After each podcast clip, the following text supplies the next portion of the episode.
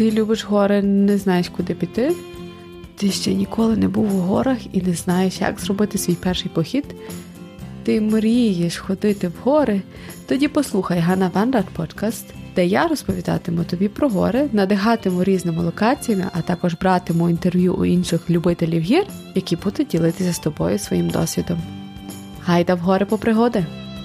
Привіт, ти слухаєш подкаст Ганна Вандарт. Сьогодні ми з собою помандруємо в чарівну Португалію. Але вона про усі подробиці португальського життя ми дізнаємося від Анни. З Анною я познайомилася цього року, коли я відвідувала місто Порту. Також поговоримо про трішки про містечко саме і, можливо, кілька фактів, чому варто відвідати взагалі Португалію або взагалі містечко Порту. Вітаю тебе, Анна, дякую, що ти погодилась на розмову. Давай почнемо Почнемо з самого початку. Хто така, якщо я тебе запитаюся, наприклад, з тобою зовсім не знайома, тебе запитаюся, хто така Анна? Кілька слів. Анна – це українка, яка приїхала сюди, в Португалію, я маю на увазі, в 19 років, що вже з чоловіком. Угу. Ми не планували на той час лишатися, ми приїхали просто заробити гроші і повернутися. Я була ще студенткою Академії в Дніпрі.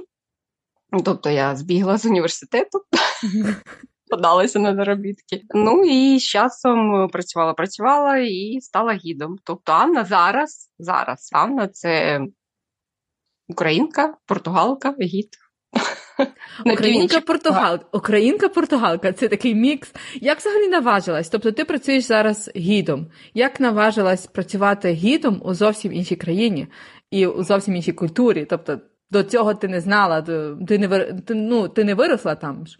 По-перше, я не виросла в Португалії, по-друге, я ніколи не працювала в туризмі, взагалі розмовляти з людьми наживо, тобто дивлячись в очі, для мене це був, який страшний сон, як вийти голою на вулицю, так і розмовляти з людьми для мене було важко. Але, як виявилося, це не так-то й важко, дуже приємно. Як я наважилася стати гідом, фабрика, де я працювала, вона збанкрутувала, і був вибір, що далі робити. Тобто йти ще на одну фабрику, тобто лишатися, тягати якісь коробки і все таке інше, або щось інакше. І моя друга вчителька, вона вже була гідом в Іспанії, вона запропонувала, що Аня, подивись на туризм. А я така, який я туризм, господи! Та ні, ти що? Але потім, чого б ні, почала шукати можливості працювати офіційно гідом. На той час ще потрібна була ліцензія, тобто потрібно було закінчити вищий навчальний заклад. І я подалася до університету.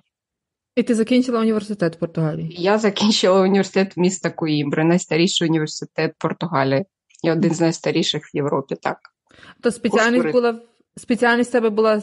Суто тільки для гіда, чи це туризм? Ні, загально. Туризм, наш курс знаходиться під, не то що керівництво, як сказати, акредитований ЮНЕСКО. Тобто головний напрямок – це зберігання пам'яток історії, все таке, тобто розвиток туризму як галузі. Як тобі взагалі сподобалось навчання? Чи якщо ти порівнюєш, ти трішки навчалася в Україні, а потім... Я думаю, що не можна порівняти, бо там був напрямок інженерська справа, тобто точна наука, а тут гуманітарії. Uh-huh. І там я... Але от я просто, якщо я вчусь, тобто важко було і там, а тут ще і перший семестр. Я просто пам'ятаю, як я перший ПДФ зробила, першу презентацію в своєму житті, і в перший раз перед аудиторією щось розказувала португальською мовою. Господи, прости. Це було найстрашніше, тобто мова. А так навчання, це ж гуманітарії, господи, там не страшно. А як довго ж ти працюєш гідом? З 2012-го, тобто вже 13 років. Якщо так подивитися на справу гіда, це досить така виснажлива праця, тому що ти працюєш з багатьма людьми, інколи люди можуть бути незадоволені. Як ти справляєшся з ситуаціями, які тобі не приносять такого задоволення? Я Починаю завжди трішки з негативних сторін. Ні, це не негативно, це взагалі робота з людьми. Будь-яка людина, яка працює там в банку або в ресторані, або гід, ну я все це відношу до роботи з людьми. Це виснажливо в плані емоційному, так. По-перше, емоційному, по-друге, там вже ходити вверх-вниз, то вже інша справа. А так, бувають екскурсії, з якою ти приходиш наповнена, і там можеш ще поли помити, треба що зробити. Буває такі, що ти приходиш і просто мовчиш. Не чіпайте мене. Так, накорміть, дайте келих вина, а потім вже розмовляйте зі мною. Та як справляюся, слухай, ну, то робота, ну, як справляюсь. Потім якось відновлююсь, так, але на місці я ж не можу сказати, боже, які ви нудні, я піду від вас. Ні, не можеш, правильно.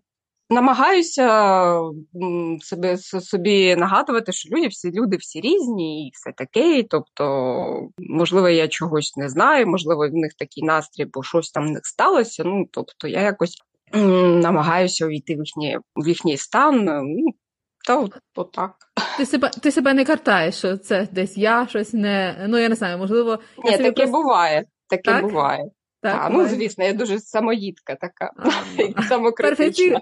Перфекціоністка. От ні, не перфекціоністка, от саме самоїдка. Тобто я не намагаюся бути ідеальною, але мені хотілося, щоб люди були задоволені. Тобто, так, бувають там лажі якісь, тобто щось вийшло не так, як планувалося, так, це нормально. Тобто, я не прагну, щоб воно було ідеальний той маршрут чи екскурсія, до речі, вони всі різні завжди. А от просто, ну, я вже і танцюю буває, і співаю, і там, і мостик роблю, ну, все що завгодно, а їм щось не то. Здається не то, але потім виявляється, що вони просто ну такі не такі емоційні, як я б хотіла бачити. Тобто найважчі туристи – це які мовчать. Угу. Тобто які не ставлять питань? Не то, що питань, вони, напевно, я не так сказала. Ті, по яких не видно, що відбувається, фідбеку нема. От. Ага. Ні, те, що питання не ставлять, ну, то таке, ну, нема питання, слухай. А слухай, а от мені здається, мені не здається, а просто я ніколи не працювала гідом, і от маршрути, вони завжди однакові, чи ти їх якось завжди робиш по-різному, тому що якщо вже стільки років ти працюєш гідом, чи не надоїдає тобі один той самий маршрут завжди повторювати, чи ти якось їх відозмінюєш?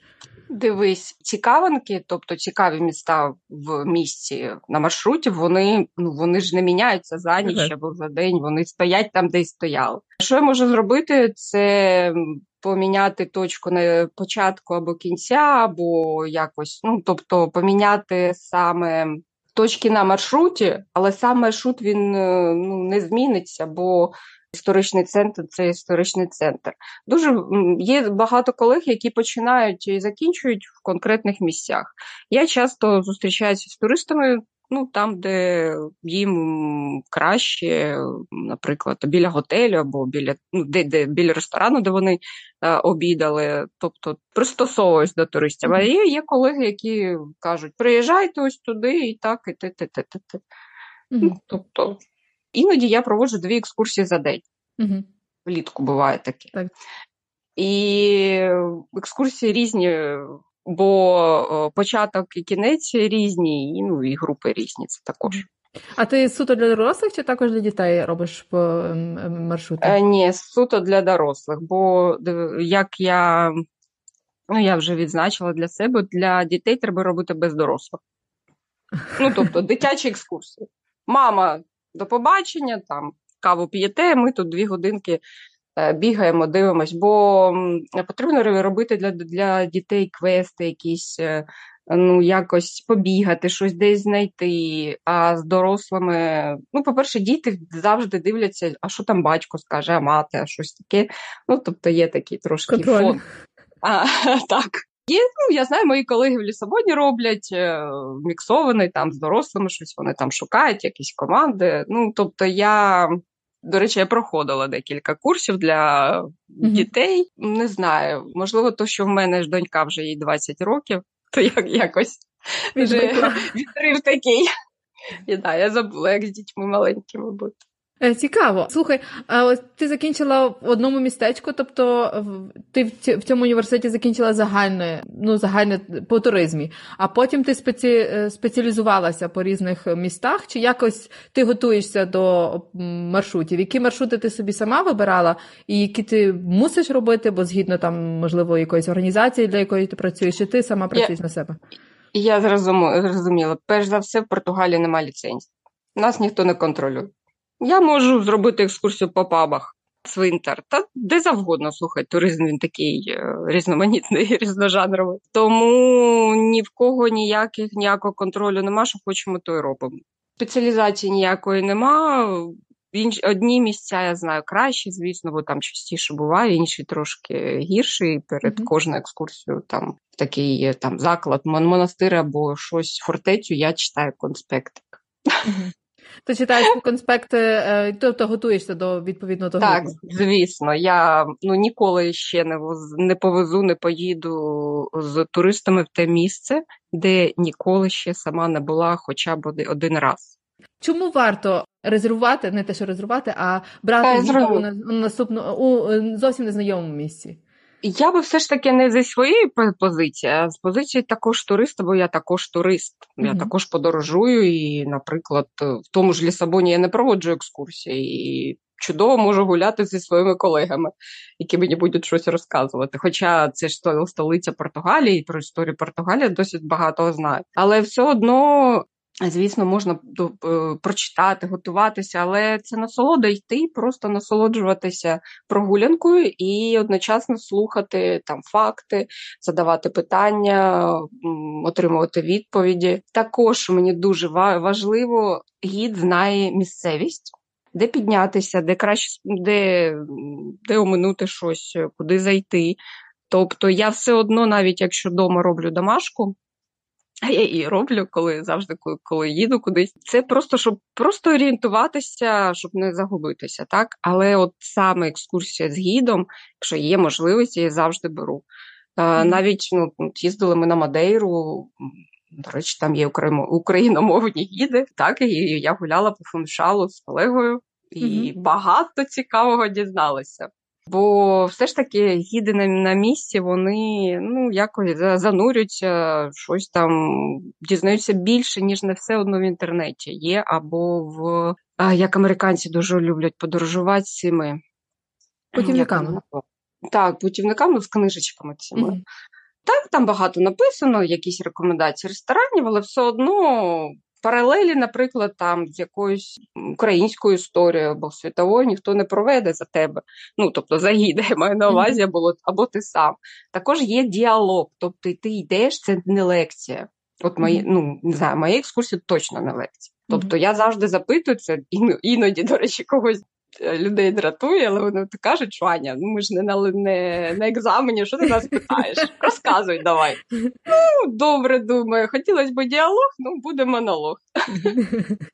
Тобто люди хочуть слухати, насолоджуватися, знати, де зайти кави випити, де якісь смаколики, в такому сенсі, тобто комплексний продукт отримати. Я також, коли я турист, я теж його хочу отримати. Ти сказала, що ти в Лісабоні не наважуєшся робити екскурсії. А чому? Тому що ти не знаєш цієї місцевості, чи ти хочеш лише, чи ти проводиш екскурсії лише там, де ти, можливо, десь жила або знаєш більше про місцевість? Тому що екскурсоводу... Так, мало інформації ще. Нема як-то підґрунтя. Ага. Тобто я, в принципі, якщо, потрібно буде, я, напевно, проведу не групу велику, а там 2-3 людей, я не заблукаю, тобто я знаю більш-менш. Але все одно поки що, такої інформації, такої якісної екскурсії, як і мої колеги в Лісабоні, які там живуть, або живуть поряд, таке ж буває, що люди живуть не в самому Лісабоні, то... я не зможу дати. Якщо є можливість передати в добрі руки своїх туристів, я це роблю. Тобто ти ділишся контактами? Так, так. В якій частині ти проводиш екскурсії? Це центральна і північна Португалія, це міста Коїмбра, перша столиця Португалії, якраз університет там же знаходиться, Авейру, це португальська Венеція, яку я називаю місто на каналах. Порту, північна столиця Брага, Гімарайш. Долина річки Дору – це батьківщина портвейну, також дуже класних, звичайних вин. Ну, я маю на увазі некріплених. Єврейські ще маршрути можу робити, якщо є запит. Бо в нас же були сефарди, жили довгий час до кінця 15 століття. І багато кому це цікаво. Ну, ось, тобто це... А, ще трошки на південь від Коїмбри – це монастирі Баталя, Алкобаса, Томар, це резиденція португальських тамплієрів. Найвідоміший мис, напевно, в Португалії це мис Назаре. Угу. Хоча всі мис Рока згадують, але все ж таки, бо він є найзахіднішою точкою Європи.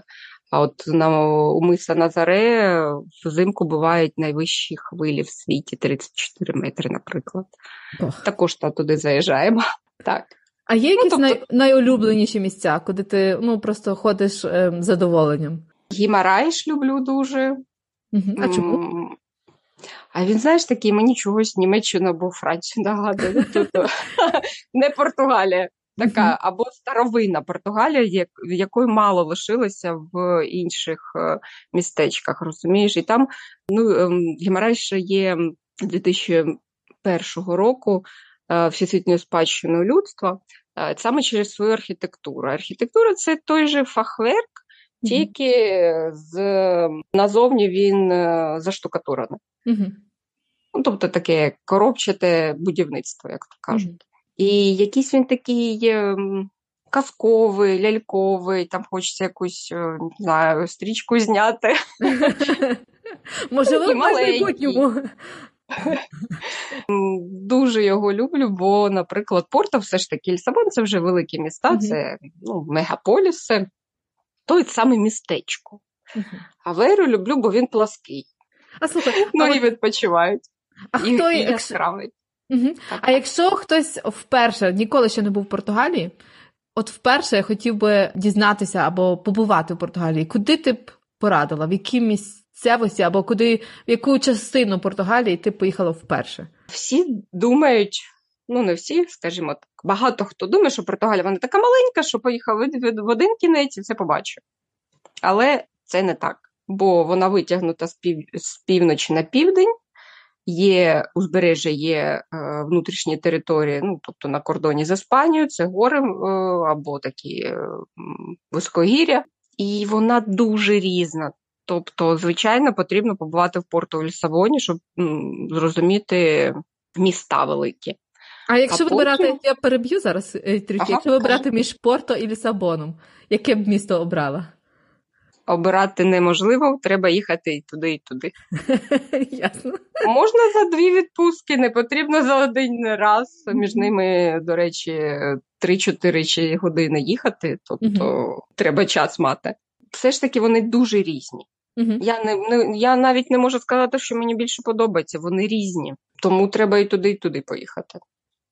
Окей, і це ми тільки кажемо про континентальну Португалію, а ще є острови. Угу. Давай спочатку без островів, тому що якщо острови, тоді... Це інша програма буде. Це інша програма. Отже, якщо ми залишаємося спочатку Порту і Лісабон, а потім куди? Де найкрасивіша природа, на твою думку? Національний парк Жереш, узбережжя Алгарви, це південь, курортний південь, саме узбережжя, бо там каменісті такі схили, море, океан, португальським морем називають, вирізали там гроти всілякі, тобто такий зрізане узбережжя. Потім мені дуже подобається Алентежу, це як наші степи, але трошки з такими пагорбами, де бігають порося, оливи, корковий дуб, тобто така природа. Не ліси. Національний парк Жереш – це саме ліси. От хто скучив, кому набридли пальми, в Португалії їде туди. Всілякі водоспади, річки, зелені багато, водосховища, бо там на гірських річках гідроелектростанції стоять. Потім... долина річки Дору, слухай, ну це ж просто бомба. Це схили достатньо високі, які люди обробили, висадили виноград. Це ж просто шикарно. Так, я вважаю, що це одне з найгарніших місць у Португалії. Ну, ще мені дуже подобається Сінтра, парки Сінтри. А чому? От саме, що там ліси, дерева. Ти сумуєшся лісами. Так, трошки є. Давай ще трішки поговоримо також про самих португальців, про життя Португалії. Які вони є? Чи вони радіють гостям, чи вони радіють туристам, які вони? Ти вже довгий час, ти вже за ним, маєш якусь свою думку, ти з ними працюєш, ти з них і навчалася, і маєш величезний досвід. Так, вони дуже відкриті. Відкриті вони? Так, вони йдуть на зустріч, вони йдуть на спілкування, тобто соціальні, нація соціальна достатньо. Можуть взяти за руку, відвести, коли там не розуміють англійською чи не знають, запитають. Більшість людей саме така. Звісно, що є виключення, але це вони тільки підкреслюють правила. Так же. Тобто з ними дуже легко. Дуже легко знаходити контакт, допомоги попросити. Тобто всі, хто переїжджає, або приїжджає як турист, вони в першу чергу це відмічають серед плюсів проживання або туризму в Португалії. Я ще пам'ятаю, як я вчилася, то нам кожен рік туризм в Португалії робить такий... як я навіть не дайджест, як би це сказати, огляд туризму в Португалії. І також проводить опит людей, туристів, що вони відзначають на першому місці серед плюсів Португалії, тобто чому люди обирають Португалію, саме це гостинність. Мене так здивували, не пляжі, пляжі, ми не пляжна країна, я маю на увазі не узбережжя. А на першому місці йде саме гостинність, потім погода. Що така в них настільки хороша? М'який клімат. М'який клімат. Вдень завжди тепло. Буває таке, що холодно, але більшість днів вдень тепло. Вночі може бути холодно, а вдень завжди тепленько. Тобто гостинність, погода, кухня, третє місце. Так. А що є таким типовим? Яка є типова справа? Страва, португальська страва. Яку ти любиш? Типової ж нема. Вона ж єдине португальської кухні не існує, існують португальські регіональні кухні. Наприклад, там, де я живу, роблять молочного порося в печі без піч це як духовка в селі. Також тушковану козу в червоному вині. Це регіональні страви, їх більше в інших місцях не роблять. А як би ти описала кухня португальська, вона є важкою, чи вона більше така, така ситна кухня, чи вона більше така здорова кухня?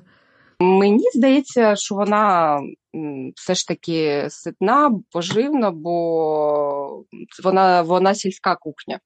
Хоча, якщо подивитись на мапу, то в нас є узбережжя, океан, море, і всі думають, що вони їдуть їсти рибу і морепродукти в Португалію. Але це не так. Португальці їдять м'ясо, свинину. Це я помітила. Вони дуже багато їдять також жареного. Так, це правда, жарене так. А твоя найулюбленіша страва? Боже, моя найулюбленіша страва. Навіть я не знаю... Немає такого. Немає, є декілька все ж таки. Осьминіг дуже люблю, запечений або на вугіллі. Це молочне порося. Бакаляу, тріска, так. А бакаляу ти як? Так, в Порту вона.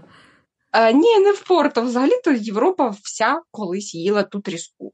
Але в Португалії воно лишилося таким, лишилося. Взагалі слово бакаляу, воно походить з скандинавських мов. І означає рибна палка, рибний посох. Тобто велика рибина розкрита, тобто почищена, розкрита і засушена. Що аж тріщить, тріска, так? І вона не ловиться тут. Це риба іноземка, але стала частиною португальської кухні. Як кажуть, аж бзіки у португальців. Тобто на Різдво, на святвечір вони їдять саме тріску багато хто. Угу. Добре, а як, до речі, до Різдва, бо в нас зараз скоро Різдво, тобто вони їдять святвечір цю рибу, а от на Різдво саме? Саме м'ясо. Це порося, козеня запечене в духовці, яловичина також запечена в духовці. Ну, тобто м'ясо, так. Ну, це нормально, бо ж є піст, угу. Так? А вони, в них яка релігія? Вони католики? А вони католики. Добре, Аня, ми вже доходимо до кінця нашої розмови. Я хотіла тебе трішки запитати, які ось твої мрії гіда? Мрії гіда. Я сама це питання собі ставила, але я якось не знаю. Мрій нема. Ну, скільки ти хочеш? Нічого, одна є, все ж таки одна є. Так. Більше україномовних туристів. Так, а в тебе більше... Зі всього світу. Я хочу, щоб їх було більше. Uh-huh. Ні, вона в мене не більшість, навпаки. Але хочу, щоб було більше. Uh-huh. А як можна про тебе дізнатися? В мене є сайт, Інстаграм, Фейсбук, ну, робоча сторінка і моя.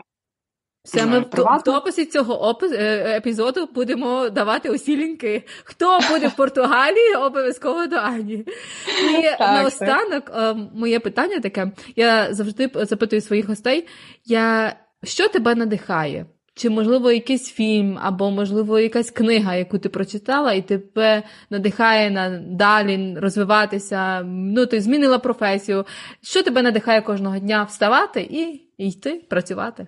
Щось нове дізнаватися. Тобто в мене багато енергії, вогню і повітря, тобто я не сиджу на місці. Не то, що я подорожую, дома не буваю, ні, я просто, ну, такий шило в попі. Ну і наостанок, що б ти побажала моїм слухачам? А хто, яка твоя аудиторія? Вони всі з різних країн, а здебільшого це україномовна аудиторія, і здебільшого це є з Європи, ну, тобто з Німеччини, там з Польщі є досить великий відсоток, тому що я думаю, що через те, що через війну живуть зараз багато українців, ну і, звичайно, з України. Так, от саме зараз я всім би слухачам хотіла б нам побажати перемоги і миру Україні, ну і більше подорожів з гідами, як ми вияснили. Це дуже-дуже цікаво. Супер, дуже тобі дякую, Аня, за розмову.